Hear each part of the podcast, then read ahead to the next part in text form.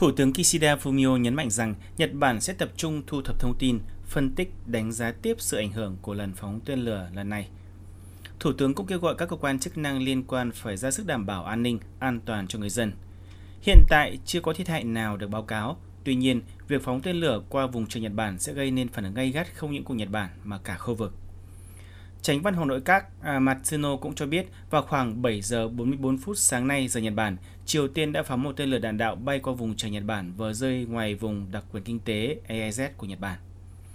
Ngoại trưởng Hayashi Yoshimasa trong buổi gặp gỡ thống đốc tỉnh Okinawa vào sáng nay đã nhấn mạnh rằng với tình thế hiện nay thì môi trường an ninh của Nhật Bản đã trở nên căng thẳng hơn.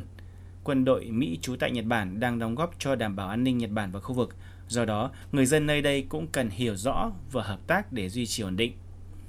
Bộ trưởng phòng vệ à, Hamada Yasukazu cho biết cự ly bay của tên lửa này là ở mức khoảng 4.600 km, xa nhất từ trước tới nay và có độ cao khoảng 1.000 km.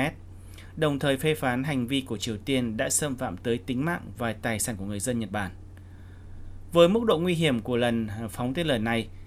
à, Tổng thư ký Đảng cầm quyền LDP Motegi cho biết chính phủ đã thống nhất chủ trương sẽ đề xuất lên các đảng đối lập về việc thông qua nghị quyết phê phán hành vi của Triều Tiên tại Quốc hội, đồng thời cảnh báo rằng đây là vấn đề khủng khiếp bởi việc tên lửa bay qua vùng trời Nhật Bản có mức độ nguy hiểm cực lớn.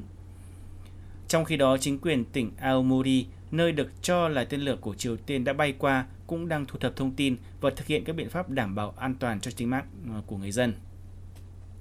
Trước đó, Hội đồng Tham mưu trưởng Liên quân Hàn Quốc cho biết vào lúc 7 giờ 23 phút sáng ngày hôm nay, Triều Tiên đã phóng một tên lửa đạn đạo được phân tích là tầm trung tại khu vực xã Myeongbyong, tỉnh Chagang về vùng biển phía đông. Tên lửa này đã bay qua vùng trời Nhật Bản. Với lần phóng tên lửa vào sáng nay, Bình Nhưỡng tổng cộng đã 21 lần phóng tên lửa đạn đạo và 2 lần phóng tên lửa hành trình từ đầu năm.